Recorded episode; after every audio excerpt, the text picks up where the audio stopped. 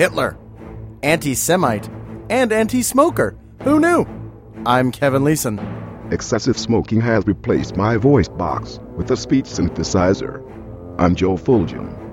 It's another great episode, and we're not just blowing smoke up your ass. I'm Torrin Atkinson. Welcome to Caustic Soda.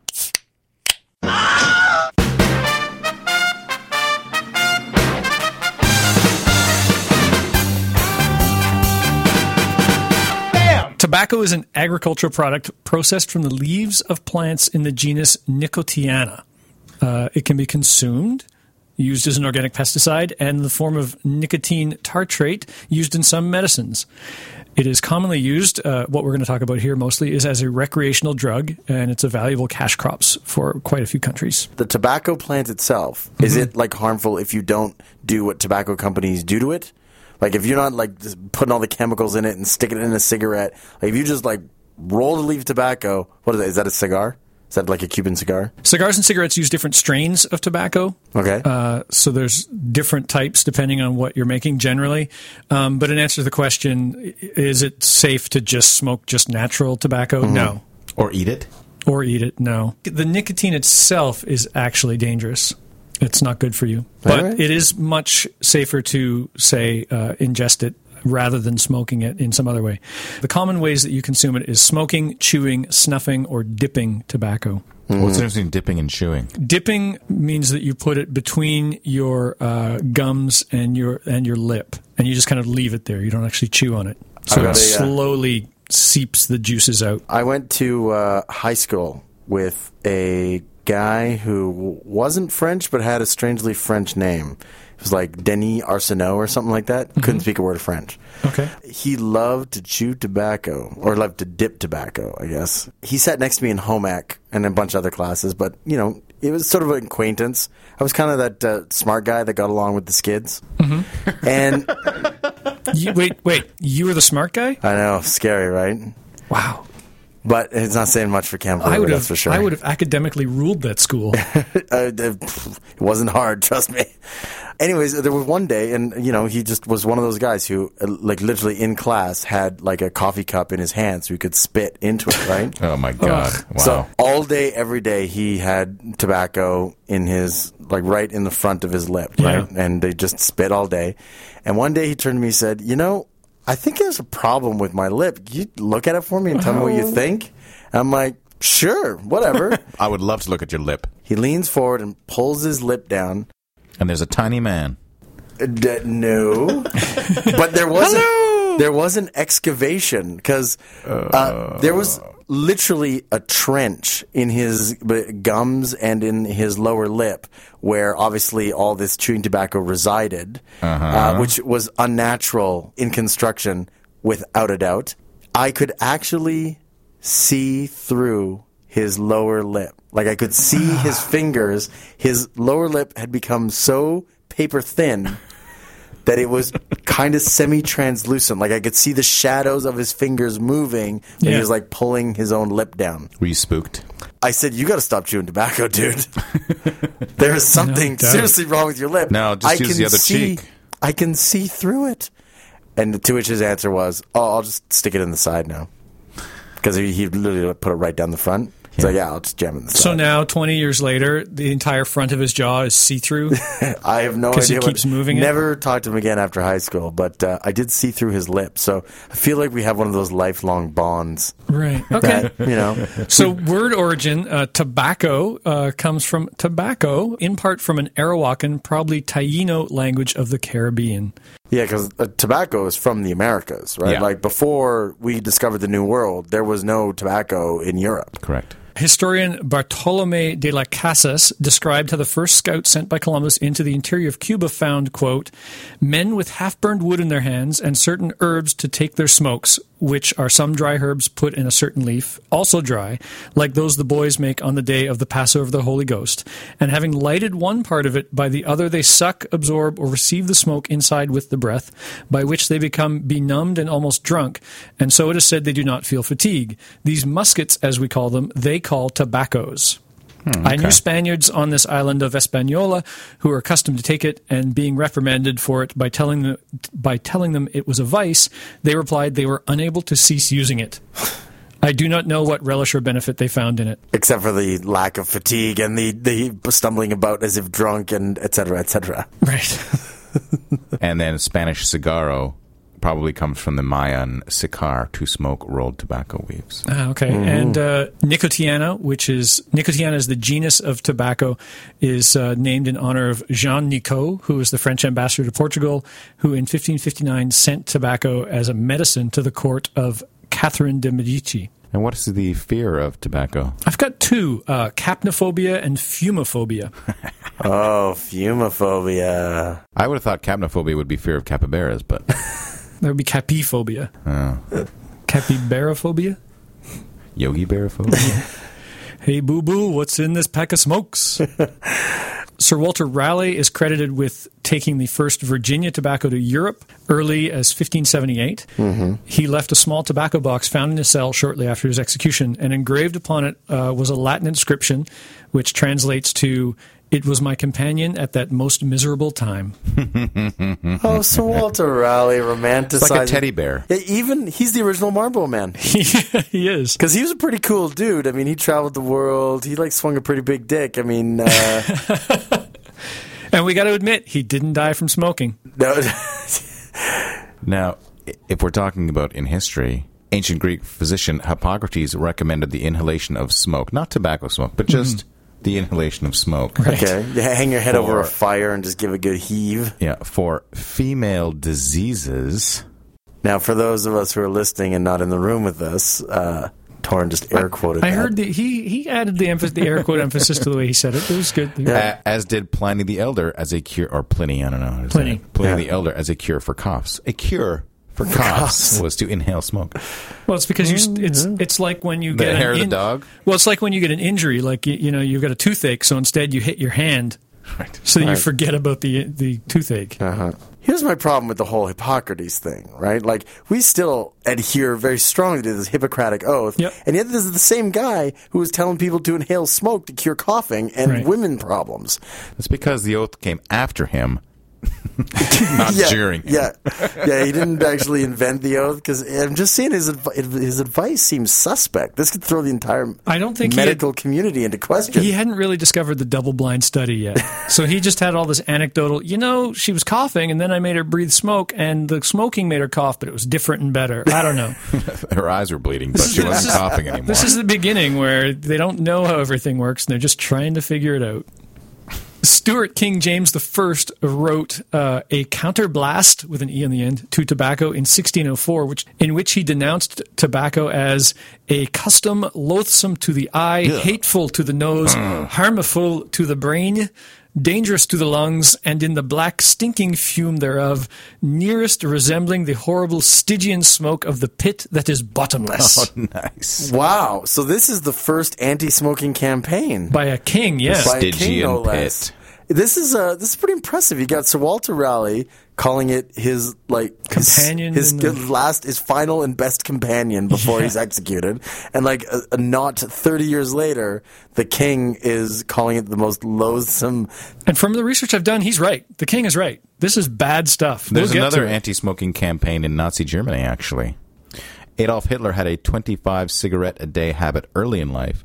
He eventually came to find the addiction disgusting. Eventually, especially once German scientists discovered the link between tobacco and lung cancer, at which point the Fuhrer initiated the first anti-smoking campaign in modern history and the most successful one throughout World War II. Well, Hitler had a big advantage though, because he'd proven his willingness to kill people for the smallest of crimes.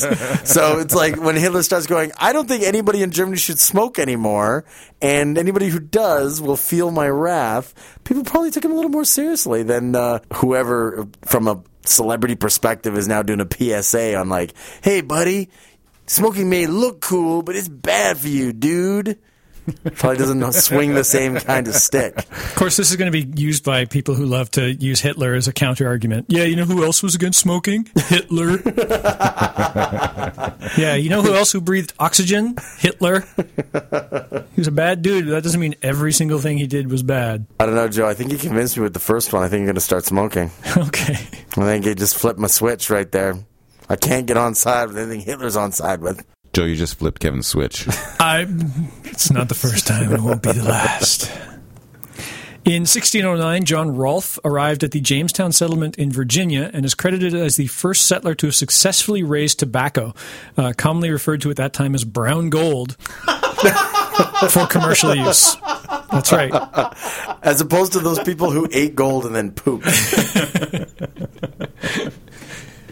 Brown gold because it was such a good cash crop? Yeah, because once you started using tobacco, you needed more tobacco. So you know, you give somebody their first hit for free, and they are a smoker Yeah, but then there's that whole don't get high in your own supply, right? Like you, True. you could smoke yourself out of house and home, right? But I, was, I would guess that you know you could very easily on a massive tobacco plantation have enough for you to smoke as much as you want, And still make and a healthy still profit. yeah still charge tons. So where was his settlement? uh, Virginia? Virginia's still a very uh, Virginia tobacco, Slims, yeah. The tobacco center. centric economy. Right. Throughout the 17th and 18th centuries, tobacco continued to be the cash crop of the Virginia colony as well as the Carolinas. Okay, And, I'm uh, ah, Virginia Slims. And a historian of the American South in the late 1860s reported an observant traveler in the South in 1865 said that in his belief, seven tenths of all persons above the age of 12 years, both male and female, used tobacco in some form. Women could be seen at the doors of their cabins in their bare feet, in their dirty one piece cotton garments, their chairs tipped back, smoking pipes made of corn cobs, into which were fitted reed stems or goose quills. Boys of eight or nine years of age and half grown girls smoked. Women and girls dipped in their houses, on their porches, in the public parlors of hotels, and in the streets. Sexy. Yeah, No. but people only live to like 33 years old or something like that. So, you know, you, got- you got to get them young. You might as well spend those years enjoying your addiction. I don't. Might be a contributing factor to the fact they only lived to 33. Right. Now, this was all before the first cigarette rolling machine, which is where tobacco production and use really uh, took off. And that was uh, in 1880. Uh, James Albert Bonsack invented the first cigarette rolling machine. That That's again- French for good sack. I was about to That's say, right. that sounds like a totally made up name. He's probably, you know, a fugitive from French rule. That's right. I'm good in the sack. It says so in my name. I thought he's just got big testicles. Yeah. Beautiful. Big doesn't mean bomb. Shiny. It's not. You're isn't thinking it- of John Grandsack. Thank you, Torrin. Uh, so until he made this, cigarettes had been rolled by hand, uh, and ready-made cigarettes were a luxury item, uh, but they were becoming increasingly popular. His machine was able to produce 120,000 cigarettes in 10 hours. That's 200 a minute, which revolutionized the cigarette industry. Wow, I would say so.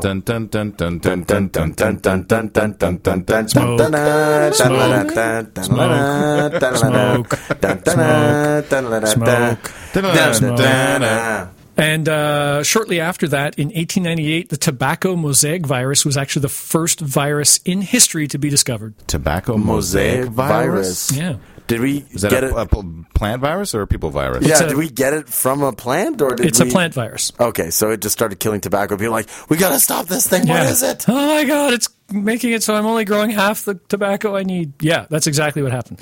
Uh, it's an infection of the uh, tobacco plant. It, uh, other and other members of the family Solanaceae. Does it make m- it more or less delicious? I would guess less. Just guessing here. It can't can be really worse taste the than- virus in this, in this cigarette. This one has extra virus. Uh, it can't be as bad as some of the chemicals that they put in it in cigarettes today. It causes this gross-looking mottling on the leaves. Mm-hmm. Yeah. Bad for the tobacco leaf. Good for us. Good for your lungs. The I enemy kept- of my enemy is my friend. I like the principle. I don't know if it necessarily applies in this specific circumstance. I kept trying to find uh, examples of tobacco being used as a medicine. It, I kept seeing mentions Right. used as medicine, used as medicine, used as medicine, and I couldn't find anything about actually what it was used for, except for, and this is great, the tobacco smoke enema. oh, I've got a picture right here. Oh, good lord. Oh, that's going up. Oh, good lord. So, a tobacco smoke enema was, as you may guess, a medical treatment employed by European physicians during uh, the uh, 18th, 17th and 18th centuries for a range of ailments. Uh, Appropriated from the North American Indians. oh, wow. Yeah, they did the enemas as well. With a tobacco enema, who needs a friend? The, en- the enemy of my enema is my Yeah, friend. yeah. Or the enemy enema of my enemy. Or the enema of your enema? Can you That's do that? too meta. Uh, That's like that's like an Inception You've gone enema. too far, Joe. It's, it's an That's right. Inception enema. You put an enema inside an enema inside an enema. Can't go too far really down. concentrate the blackness. a- anyhow, Uh, used to treat gut pain, and attempts were often made to resuscitate victims of near drowning. Yeah. My God, he's drowning. Quick, blow cigarette smoke up his butt. It's advanced lung theory, advanced advanced respiratory lo- to- theory. through get to your lungs through your anus. That is that's new. Uh, in the early 19th century, the practice fell into decline when it was found that the principal active agent in tobacco, nicotine, was poisonous. Yeah. Oh, poison in your bum. that's no More good. so than usual.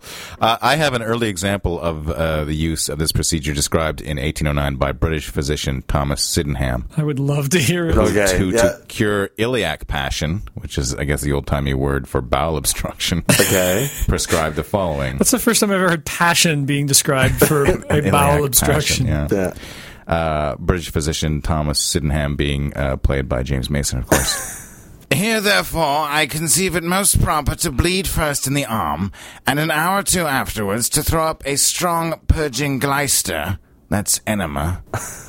And I know of none so strong and effectual as the smoke of tobacco, forced up through a large bladder into the bowels of an inverted pipe, which may be repeated after a short interval if the former, by giving a stool, does not open a passage downwards. Do you think uh, uh, somebody particularly talented could blow smoke rings afterwards? Yes, is the answer to that question.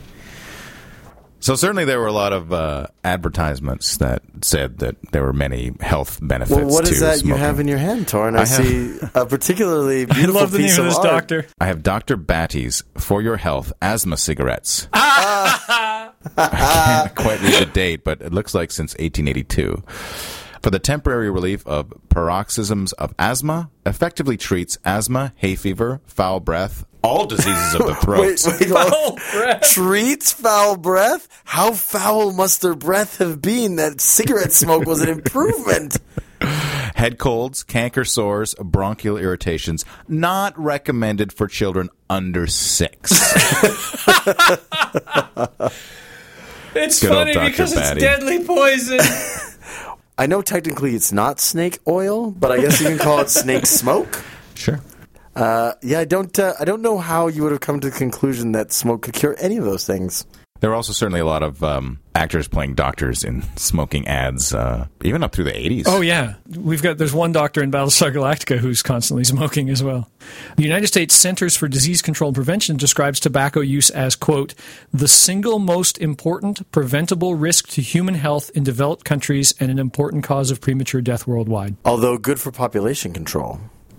Well, it, the problem is it, it's got like a 20 year lag. So you, s- they got to be smoking for 20 years, stinking up this whole place, and then they start to die off. Could we make cigarettes stronger? Uh, that could be right. You get on that. right. That's uh, yeah. Start That's a spreading good- them around thought. the third world. Uh, Smoking, which is kind of what we're going to concentrate on here, even though there are different ways of taking it. Smoking is a major risk factor for heart attacks, strokes, chronic obstructive pulmonary disease, uh, including emphysema and chronic bronchitis, cancer, particularly lung cancer, cancers of the larynx and mouth, and pancreatic cancer. It also causes peripheral vascular disease and hypertension.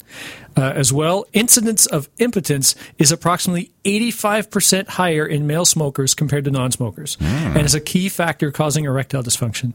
So if you can't get it up and you're a smoker, quit smoking. Or just take Viagra. if you need an anti-smoking campaign, they should really pump up Yeah. that particular They should, instead, of all, instead of having all those pictures of uh, mouth cancer on the front of uh, Just have a cigarettes, big just have a big dick. flaccid penis. or a small flaccid penis, as the case may be. Although you do have Viagra now, so people can just smo- Right. continue smoking and take Viagra. We've got I've got a chart here uh, of a whole bunch of 20 popular recreational drugs, Mm-hmm. uh, with the x-axis being physical harm and the y-axis being dependence. Now, is the X up and down, or is X across? X is across. Okay. On it, it suggests that tobacco is the third most addictive and 14th most harmful of 20 popular recreational drugs. So the only two drugs that are more addictive than tobacco is cocaine at number two and heroin at number one. And street methadone is actually just below Street tobacco. Street methadone is a is a four. So it is easier to quit meth than it is to quit smoking. That is interesting. Even if tobacco was not harmful, that would be a great reason not to do it. we have got to put this graph on the website. Oh, it's going up. causticsodapodcast.com. Go there and check this one out. This is actually an interesting read. I'm not a drug taker, but I'm find this quite fascinating. You might want to start trying some khat though. I, I, Look at what, that. I don't even know what that drug is. It's uh, K H A T? it's it's another plant that you uh, smoke and inhale. Amphetamine like stimulant. The World Health Organization estimates that tobacco caused 5.4 million deaths in 2004 and 100 million deaths over the course of the 20th century. Like I said, population control. Uh, But again, it's all at the end of their life. Ah. That's the problem. It just makes the last few years, re- the autumn years, really crappy. Well, And, and, uh, then they probably don't not quite make it to the autumn years, the late summer years, the Labor Day years. well, smoking killed my uncle Bert, which is why I'm pretty hardcore against the smoking thing. Because you liked your Uncle Bert. I did like Uncle Bert; he was a good guy. My grandfather, uh, my my dad's dad, was ridiculously addicted to cigarettes, and like when we would go visit him at his house, he was one of the weakest men I'd ever met. Mentally strong, but just could barely walk around his house without getting out of breath. Mm-hmm. And he had ashtrays everywhere, so he could smoke wherever he wanted without having to again move around. Mm-hmm. And he had just horrible emphysema. He could barely breathe. He could barely move, and he just would not quit. And his house smelled, and he smelled, and he was like the most wrinkled, like obviously ravaged by cigarette smoke man I ever met. And so I never wanted to smoke as a kid because Yeah. my parents both smoked, and I hated how they smelled, and I didn't like that my lungs were weak because of them. I had childhood asthma because my parents both smoked in the house. Uh, but you you could have actually smoked Uncle Batty's after the age of six to cure Oh, it. if only, if only those are still available. Actually, I said Uncle Batty's. I think it's Doctor Dr. Batty's, or even better, Uncle Doctor Batty's. Makes him seem so much more trustworthy. It's Doctor Uncle. That's that's Doctor Uncle. To I you, didn't sir. go to seven years of medical school to be called Mister Uncle. Uh, I've also got another chart here which actually does show the, the lag between between uh, smoking increase and lung cancer. It charts on the again on the x-axis we've got the years from 1900 to 1980, and the y-axis is both cigarette smoke per person per year and lung cancer deaths per hundred thousand people, and starting off at 1900, you can see the incidence of cigarette smoking increasing quite rapidly. And then 20 years later, the lung cancer deaths per 100,000 people increases at almost exactly the same rate. And as a matter of fact, uh, just after 1945 or so, where smoking declined, there's an exact duplicate of decline in lung cancer deaths per 100,000 In case you're people wondering 20 about years the, later. in case you're wondering about the shape, it basically looks like Nessie, It, the yeah, it Loch. Ness monster. And we'll put that up. that, that arching neck. Uh, smoking also seems to cause a higher relative influenza risk in older populations than in younger populations. In a prospective study of community dwelling people 60 to 90 years of age during 1993 of unimmunized people, so people who didn't take their flu shot, 23% of smokers had clinical influenza as compared with 6% of non smokers. Wow, that's a pretty big drop. Twenty three percent to six percent. I mean, that's a quarter. Like that's pretty crazy. You're yeah, four times more likely. Yeah, four hundred percent more likely to contract influenza if you're a smoker as a non-smoker. Smoking more than 20 cigarettes a day increases the risk of tuberculosis, which we talked about in our tuberculosis, mm-hmm. tuberculosis episode, by two to four times. And being a current smoker has been linked to a fourfold increase in the risk of invasive pneumococcal disease. Now I don't know what that is. But I don't know what that is That does not sound good. It's that not- sounds like something I do not want there to be a fourfold chance better of me getting it. well, pneumo means air, as we all know. and cockle means penis.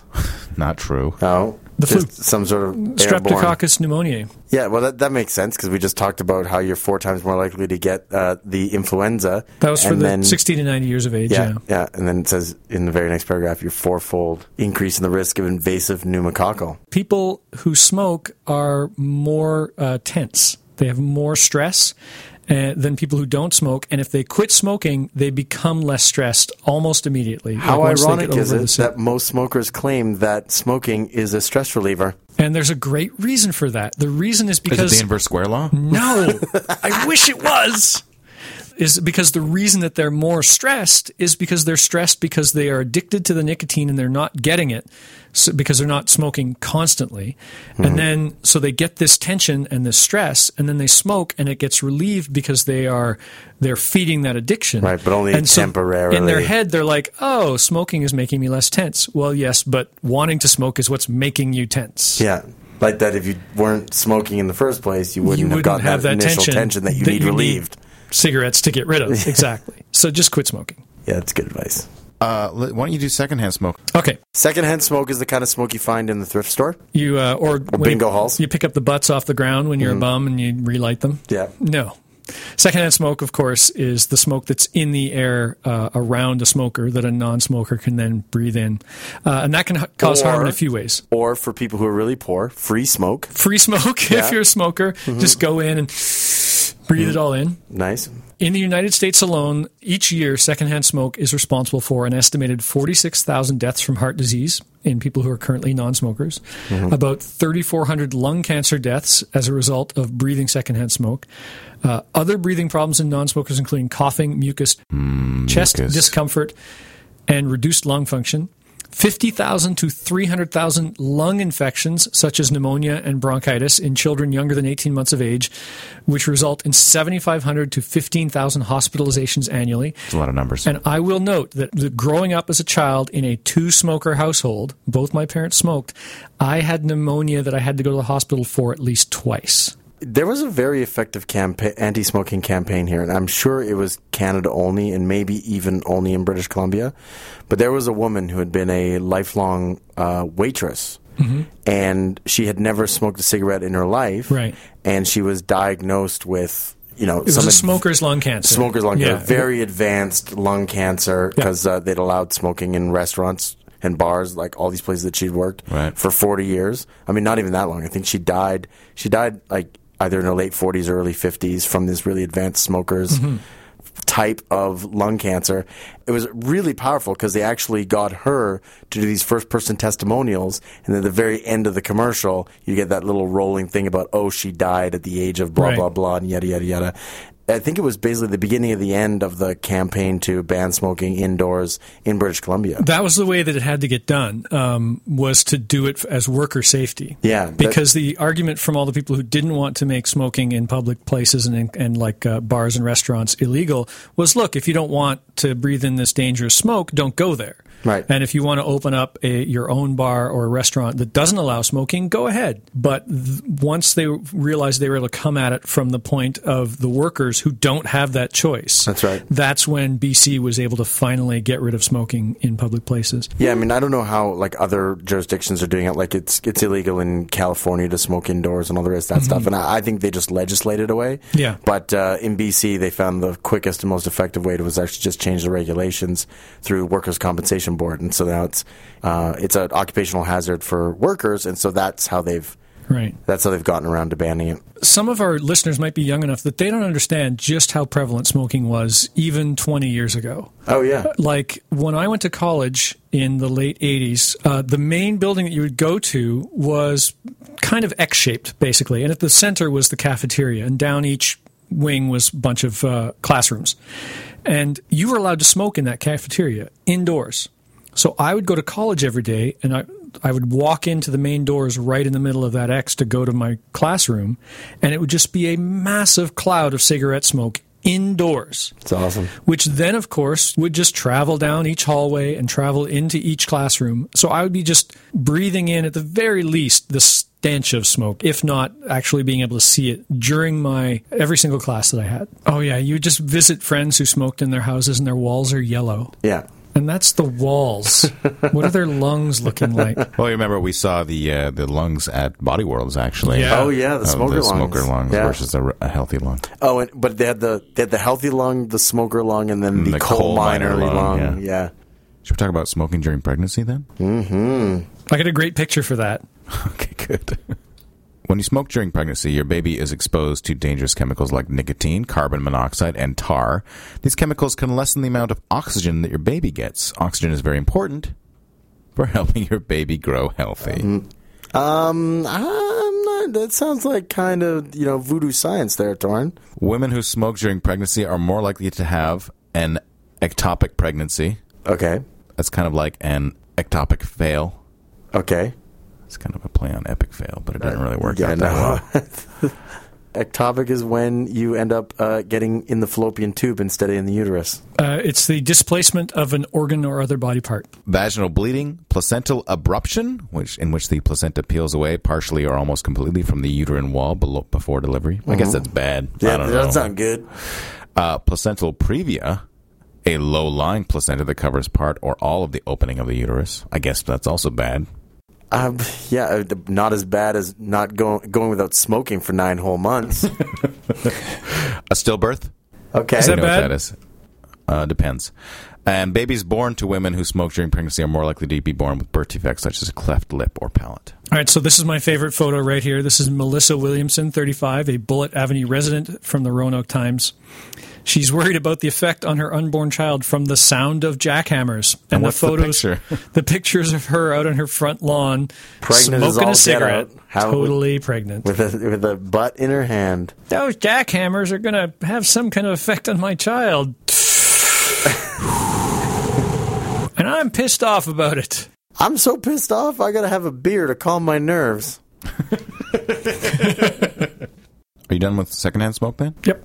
Third hand smoke. There's an article in Scientific American uh, in 2009 that's the only thing that I have. There might be more stuff on this since then. I don't know. So third hand smoke, let me guess, is when you have three hands and you can smoke three cigarettes at the same time. Yes, that's right. And it's bad for you. Yeah, you have a third hand uh, Three times surgically surgically installed, so you can because chain you're not smoke. getting enough.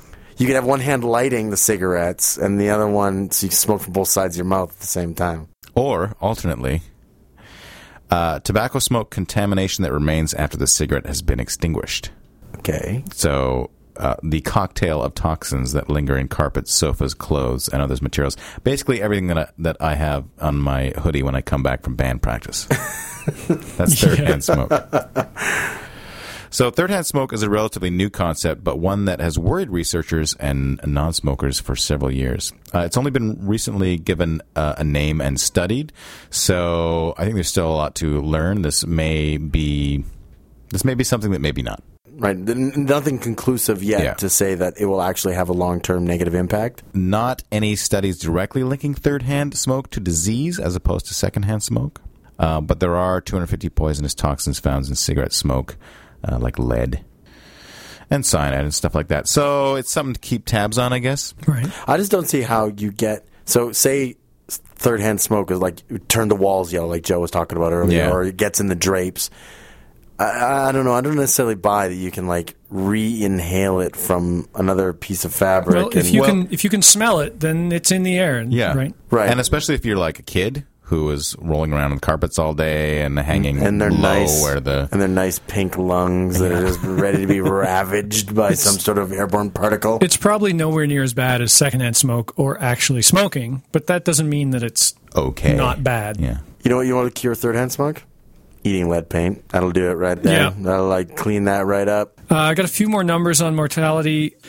Male and female smokers lose an average of 13.4 to 14.3 years of life. Yeah, but those are the years at the end to of a person's those life. are the years Nobody you don't cares really about want those. anyway. I know everybody loves to say that. I know a lot of happy 70 year olds. Well, I don't know a lot, but I know happy 70 year olds. Well, and in effect, you're kind of, in a way, you're kind of compressing right. those you shitty sti- years instead of looking like instead of feeling like you're 50 you feel like you're 55 Right, right. My, my Uncle Bert didn't even make it to 60. you're not going to make it to 60 Um, okay, actually, I'm going to quiz you guys. I like quizzes. What do you I like think? Quiznos. No, this is this is going to be. I'm gonna. I I like want, Quiznos too. I'm gonna want two numbers from you guys. All right. Six. Let me ask the question first. Okay. male smokers versus male non smokers. All right. What do you think the risk of dying from lung cancer before the age of 85 is for a male smoker? And what do you think it is for a male non smoker? Can we go the other way around? Non smoker first and then Sure, non smoker first. So, what do you think the risk of dying to lung cancer before the age of 85 is to a non- male non smoker? This is a percentage? Percentage risk, yeah. Percentage I'm going to go 5%. I'm going to say 8%. Okay, it's actually 1.1%. It's quite low. Failure. Yeah, that's pretty low. So, what do you think is the risk of dying of lung cancer before the age of 85 for a male smoker? 40%. I'm going to say 27. It is 22%. Oh. Just a little lower than you thought, but it's still. So we were both. When you look at both ways, we were over. So yeah, twenty times more likely to die from lung cancer. die, die, die. Over one in five smokers will die of lung cancer before the age of 85. Male hmm. smokers. It's surprisingly, it's actually lower for female smokers. For female non-smokers, because it all goes out through the placenta. For female non-smokers, it's 0.8 percent uh, to die before the age of 85 to lung cancer, and 11.9 percent for female smokers to die. Maybe female smokers don't smoke as many cigarettes. It's yeah, there could be a lot of things. Although when you see that there's a it looks statistically significant difference in even the non-smokers, it could say something about how their lung their lungs function differently. Perhaps it's perhaps female lungs are smaller, so they take in less things that could cause cancer. I don't know. I think Torrin had a pretty sweet idea about how you can just pass on a lot of the bad effect to your unborn children, and then it kind of like cleanses you out a little bit, right? It's a baby enema. Yeah. Now, I'm a feller with a heart of gold with the ways of a gentleman, I've been told. The kind of a feller that wouldn't even harm a flea. But if me and a certain character met, the guy that invented the cigarette, I'd murder that son of a gun in the first degree. Now, it ain't cause that I don't smoke myself, and I don't reckon they hinder your health. I've smoked them all my life, and I ain't dead yet. But nicotine slaves are all the same at a petting party or a poker game. Everything's gotta stop while they have that cigarette. Smoke, smoke, smoke that cigarette. Puff, puff, puff, and if you smoke yourself to death, tell St. Peter at the Golden Gate that you hates to make him wait, but you just gotta have another cigarette.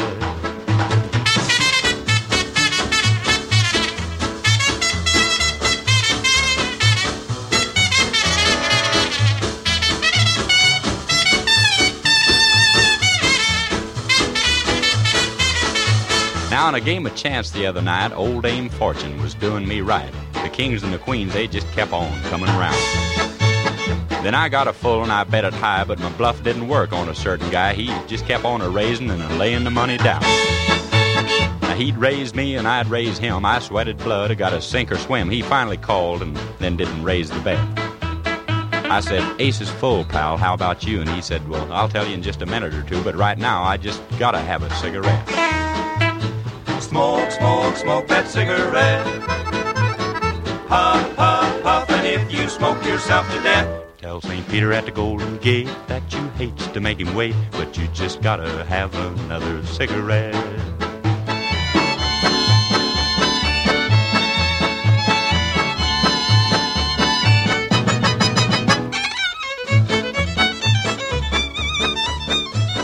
Gee, we ought to do something, Fred. Okay? How's about taking a nap? Hey, I got a better idea. Let's take a Winston break. That's it! Winston is the one filter cigarette that delivers flavor 20 times a pack. Winston's got that filter blend. Yeah, Fred. Filter blend makes the big taste difference, and only Winston has it up front where it counts. Here, ahead of the pure white filter.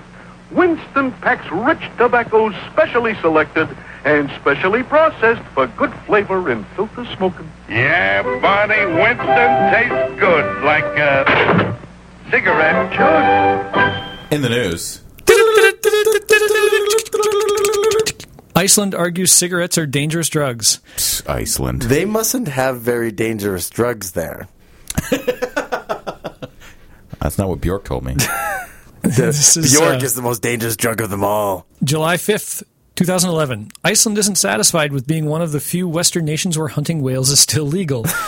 This writer is so irreverent. Now the country is aiming its legislative harpoons at its own citizens. Ooh, legislative harpoons. I like that. This person has a serious bee in their bonnet Yeah. over this legal At legal least whaling. the ones who smoke. I think Alan McDonald wants to be a poet, not a journalist. or a Greenpeace activist, one or the other. A proposed law would classify cigarettes in Iceland as prescription only narcotics to be obtained from a pharmacy under doctor's orders. Okay, what disease would you have to have to get a cigarette prescription? I, addiction to smoke cigarettes? I like don't seriously, like what what could they come up with where they're like, where they, they, they'll pull out the old uh, Doctor Batty's ad again? Like, I have asthma, give me my cigarettes. I have a throat ailment, I have it'll a craving it. for nicotine that only t- tobacco prescription will cure. The measure scheduled for autumn debate in the Althing, Iceland's parliament, sets out a 10 year plan that would ban public smoking, confine cigarettes to br- plain brown packaging festooned with graphic health warnings, and treat smokers as drug addicts. Just ban them. Don't turn them into an illegal controlled substance. Just ban it. Yeah, Like, I- why go halfway? Like, do one or the other. Like, don't to oh, you can get a prescription for it. You you can we'll sell it, but it'll be in plain packaging with a graphic picture on it. Like, it's a half measure. Like, go 100 percent or go to zero. Maybe it's just a way for everyone to be to not be able to get cigarettes except for the doctors. yeah, health professionals are the only ones who can now smoke. Well, it's not like it would stop. It would just end up being like California's marijuana. You'd have Yeah. tobacco dispensaries, and people would be like, "Doctor, it's stress," and you'd be like, "Oh, here's a cigarette prescription." But then why then why even do it at all? I agree. It's so hard for me as a non-smoker who thinks this is terrible, but also believes in freedom, even freedom to hurt yourself. Yeah. To, to come to grips with the way that this kind of thing should be dealt with. On the one hand, if you want to hurt yourself by smoking, that's your right. But on the other hand, wait, it's super addictive. Maybe you don't actually want to hurt yourself and are just addicted. Right. And how dare they get you addicted? Yeah, and so many people rationalize it. Like I, I have a friend who I was like saying how terrible smoking was, and I didn't like that she smoked. She's like, I fucking love smoking, and I just looked at her and just went, How can you even? It, it's, Well, how- it seems very like 1945 Ava Gardner to utter something like that, Yeah. right? Like the It's that sounds to me. But it's sexy and delicious. Oh, girls, you want to turn me off? Smoke a cigarette. It's no good. oh, now I know why all the girls are smoking these days. Yeah. Oh, Keep Joe at bay. Burn. Literally and figuratively. Well- uh, anything else in the news? carry on, Iceland. Carry on. Well, I'm not 100 percent sure that the Icelandic legislature is going to listen to caustic soda and like reposition their their stand. But I just like that they're called All Thing. All thing. yeah, it does sound like something that that Odin would come up with, right? it's like, oh, I'm creating a parliament. You have your all thing. He is the All Father. He is the all father, Yes, I pull out my All Thing. and it's a legislature. All right, roll in the All Thing chart to see what it does. That's how it works. They pass a law banning smoking. Damn it! I'm good. It's just a little twenty-sided die.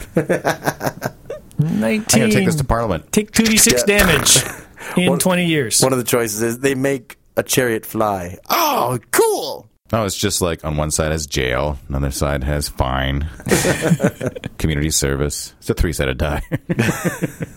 July 9th, 2011. Uh, new cigarette warning labels a waste. Question mark. Question mark. Uh, like now, which labels are we talking about? We're talking about the ones where These are the oh, really this will harm your unborn baby, or they show like a uh, They a show gray your buddy's lung or- thin lip. Yeah. Yeah, Oh, everybody's yeah, my thin see-through lip, and his disgusting teeth and Okay, graph- and his yeah. diseased lungs. I have seen those. A recent analysis by the research firm IBIS World or IBIS World estimates that the new federally mandated, this would be uh, American federally?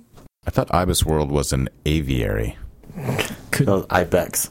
No, that's an antelope. You're, thinking. You're confusing ibexes and ibises, Kevin. Again. Jeez. How many times do we have to go over this? It's a good word in Scrabble, though. But you still know what the iPod is, right? Okay, good. I'll start again. A recent analysis by the research firm uh, Ibis World estimates that new federally mandated labels for cigarette packs will result in a decline of less than 1% of all U.S. tobacco sales in 2013. Well, good for that one percent, I guess. I suppose. I mean, better than zero percent. The labels, which take up half the pack, both front and back, are slated to be on cigarette packs in the fall of 2012. Uh, the What, color, they aren't now. No, they are in Canada. We've had these Yeah. in Canada since Oh, It's a oh. couple of years. It's been a couple of years. Oh, quite a Maybe while. even- Sometime. Yeah, like, Like four 10. or five years. Oh, at least. It's been more like 10, I think. The color labels include graphic images of the effects of smoking, including a picture of diseased lungs, a smoker wearing an oxygen mask, and a close up of stained teeth and gum sores. Smoker wearing an oxygen mask. That'd be an awesome T-shirt. Where's the cigarette coming out? This little filter? How much do you want to bet that Ibis World is actually a lobbying firm that Oh. works for the tobacco companies? or And so- hired, yeah. and then- so they're sitting there going, "Oh, what's the point? And all this extra expense and all this extra this and extra that because you're, you're you're barely even going to make a dent in the number of smokers that are out there." Whereas I could say 1%, okay, worth it.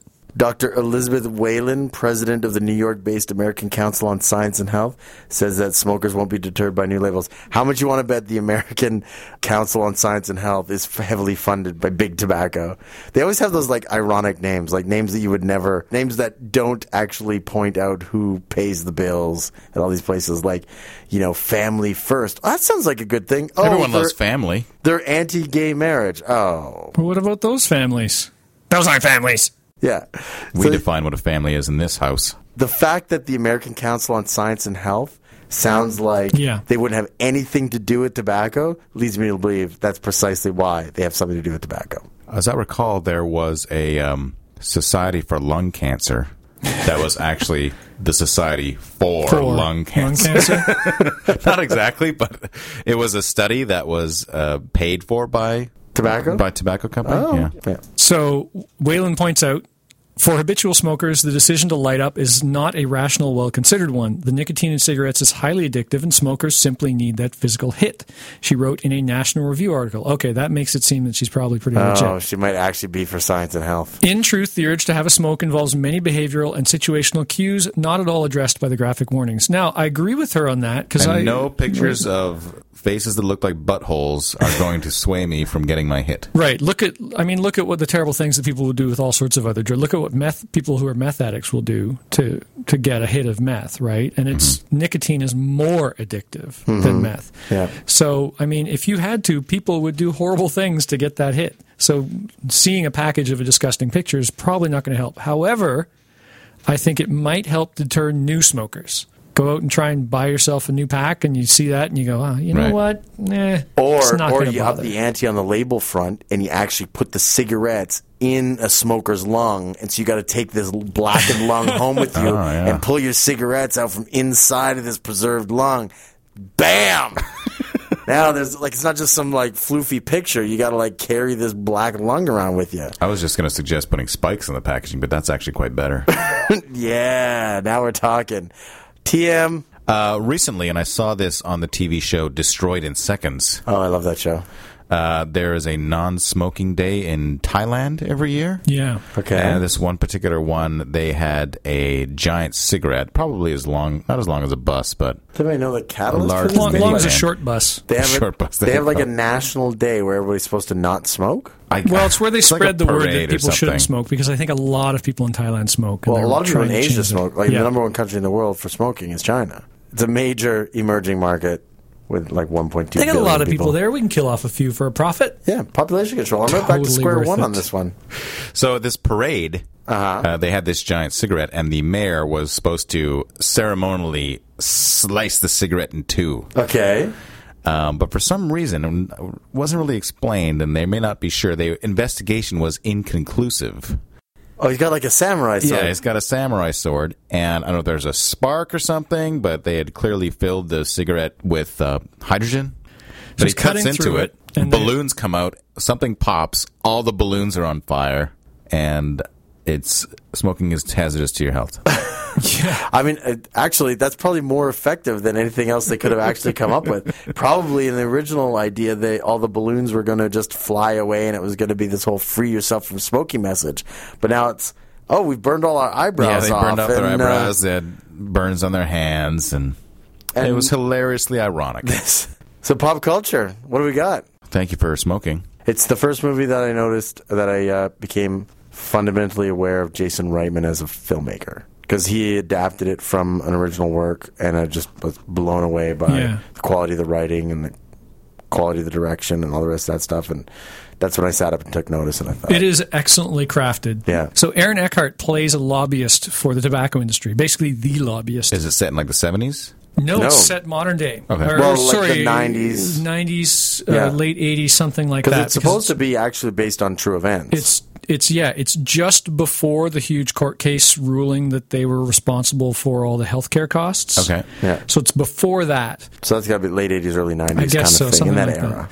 And he plays a lobbyist for the tobacco industry, and he basically goes and d- does damage control. And he is the smoothest talker Right. you're ever going to see. Like it, the very first scene is him on a daytime talk show where they've got a young teen boy who has lung cancer from smoking, and he's Right. he's going through his his chemotherapy. He's got no hair. They've got angry parents on the panel, and they've got the kid there looking all sick and no haired, and he just starts talking and turns the entire crowd onto his side Yeah. and announces that the tobacco industry doesn't want kids to smoke and so we're going to spend this much No, money no. to stop them They don't want kids to die, From so they smoking, can, they can yeah. keep smoking. Yeah. So why would we want to kill our customers? So they're going to spend fifty million dollars to encourage kids not to smoke uh, Right. and all that. So he basically does whatever it takes to allow them to continue to do, you know, to continue to make their all their profits. Sure. One thing that I really noticed watching this the second time, uh, because I saw it many years ago and loved it, is the show actually isn't really so much about smoking being bad for you. I mean, that's certainly there, Yeah, and they it's a- it's a- really drive home how terrible it is, even compared to he's got two friends on this. He, he and two friends who are also lobbyists, one for the alcohol industry, one, One for the for gun- firearms Oh, right. industry. They meet together and have dinner all the time. They call themselves the Merchants of, Death. Yeah. And they really drive home in a couple of scenes just how much more dangerous and more deadly smoking is than alcohol uh, and firearms. Yeah, Like, and they, they kind of one up each other. they compare numbers. Yeah, and he's like, you know, we, I kill a thousand people a day. How many how many people die from firearms every month in America? And Yeah. you know, the guy doesn't really have much. Like his answer's tiny compared to Right. that. Yeah. That reminds me of uh, Chris Wood's uh, recent art show, Alcohol, Tobacco, and Firearms. Oh, that's Firearms. right. So, what the movie really is about is this character being so good at dealing with any kind of drawback, like that he is so good at spinning anything. So, the reason that they pump up how bad smoking is for you is simply to show doesn't matter how bad it is, this guy can deal with it. Right. He's that mm-hmm. good. Yes. So, it's really a character study, even though you think it's a movie about smoking. Yeah. But I think that's what makes it so enjoyable. Oh, absolutely. And then, of course, it's his relationship with his son and having Yeah. to like rationalize what he does for a living, but, but by the same token, trying to give your son a worldview that is not an inherently cynical one, right? Right. So he's kind of like finds himself between a rock and a hard place Yeah. on that front, right? It's just, it's so brilliantly written. It's pure genius. Yep. Smoke. What is that? It's a movie from the early 90s, which, interestingly enough, this movie is not a Jim Jarmusch movie, but this movie is what got me interested in Jim Jarmusch. Because Jim Who's Jarmusch, Jim Jarmusch? he's a writer and director, did One Night on Earth, he did Dead Man with Johnny Depp, he did Ghost Dog, Way of the Samurai with Forest Whitaker. Incredibly talented writer and director. But he actually plays a character in the movie Smoke. And Harvey Keitel owns a smoke shop.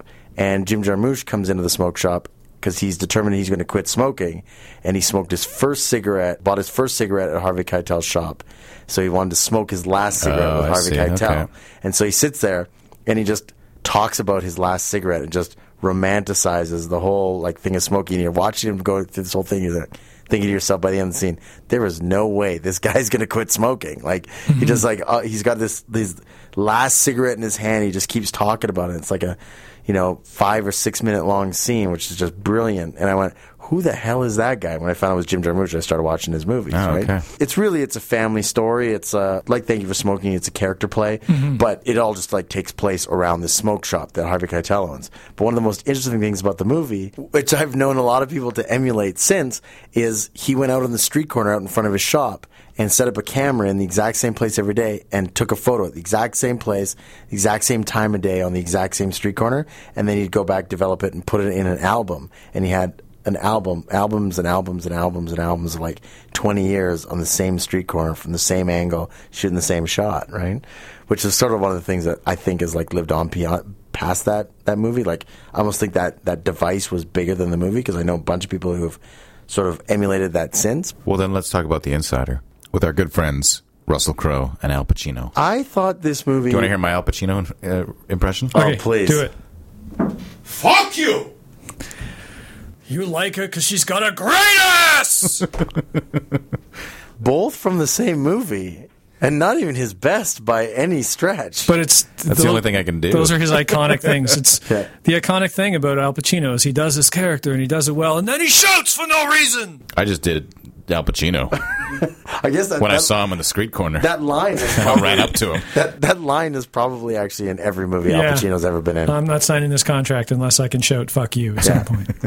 The Insider is one of those movies that I think I mean it was a good movie, but I thought it garnered far more accolades than it deserved. It didn't deserve all the awards that it won. That was my personal opinion. That's because of these conspiracy. Well, it's like the King's Speech. You know, you like understand that it's like the most palatable out of all the choices. Hmm. So in 2011 or for 2010, the King's Speech cleans up. But was it the best movie of the year, or did it deserve all those awards and all that accolades?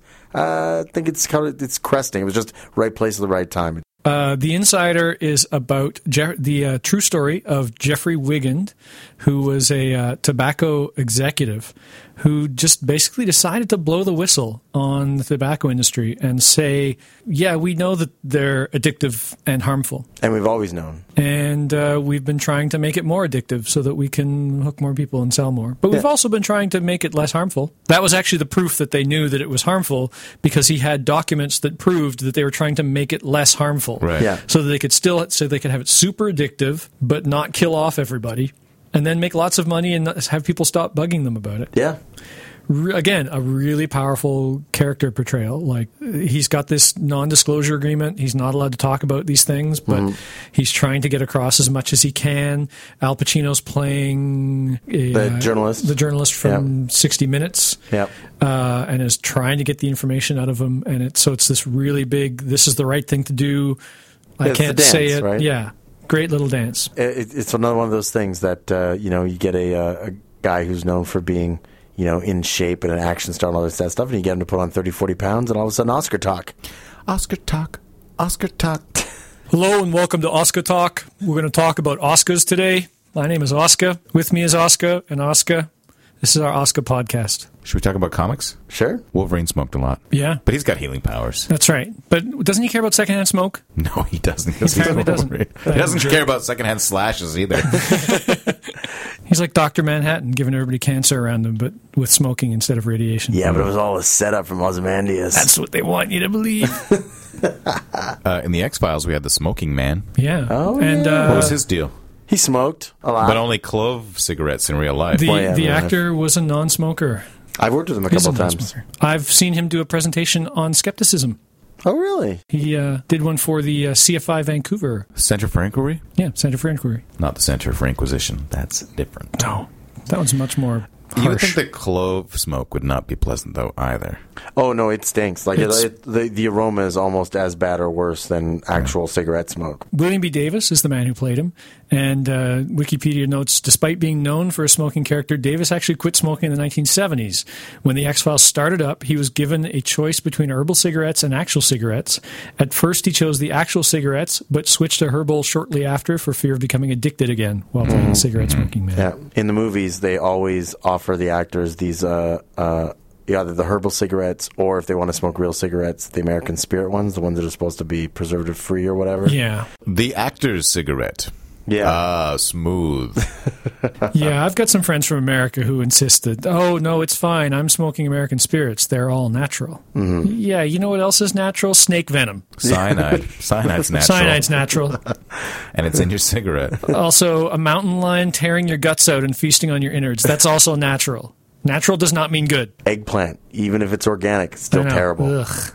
The Uh, Flintstones. the Flintstones. Yeah, the Flintstones first season was sponsored by Winston cigarettes, so they had they had animated. You know, it was a cartoon commercial for cigarettes with Fred and Barney smoking up. Anybody have any idea when they started to phase out uh, cigarette advertising? Like in television. The U.S. Congress passed the Public Health Cigarette Smoking Act, which banned the advertising of cigarettes on television and radio starting on January 2nd, 1971. I remember like magazines and newspapers Oh, yeah, and they all were this, in- that stuff. There That were was- exceptions. You could still advertise. I believe it was in magazines that the adult readership was at least 85%.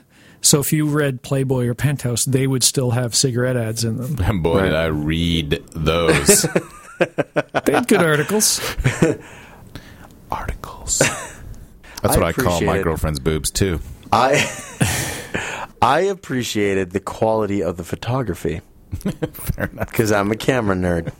I'm not saying I didn't like it, but you know that only lasts so long. Mm-hmm. Then you got to do something else for the rest of the day. For some of us, maybe. Smoke, smoke, smoke that cigarette. Puff, puff, puff, and if you smoke yourself to death. Tell St. Peter at the Golden Gate that you hates to make him wait, but you just gotta have another cigarette. The Flintstones has been brought to you by Winston, America's best-selling, best-tasting filter cigarette. Winston tastes good like a cigarette should.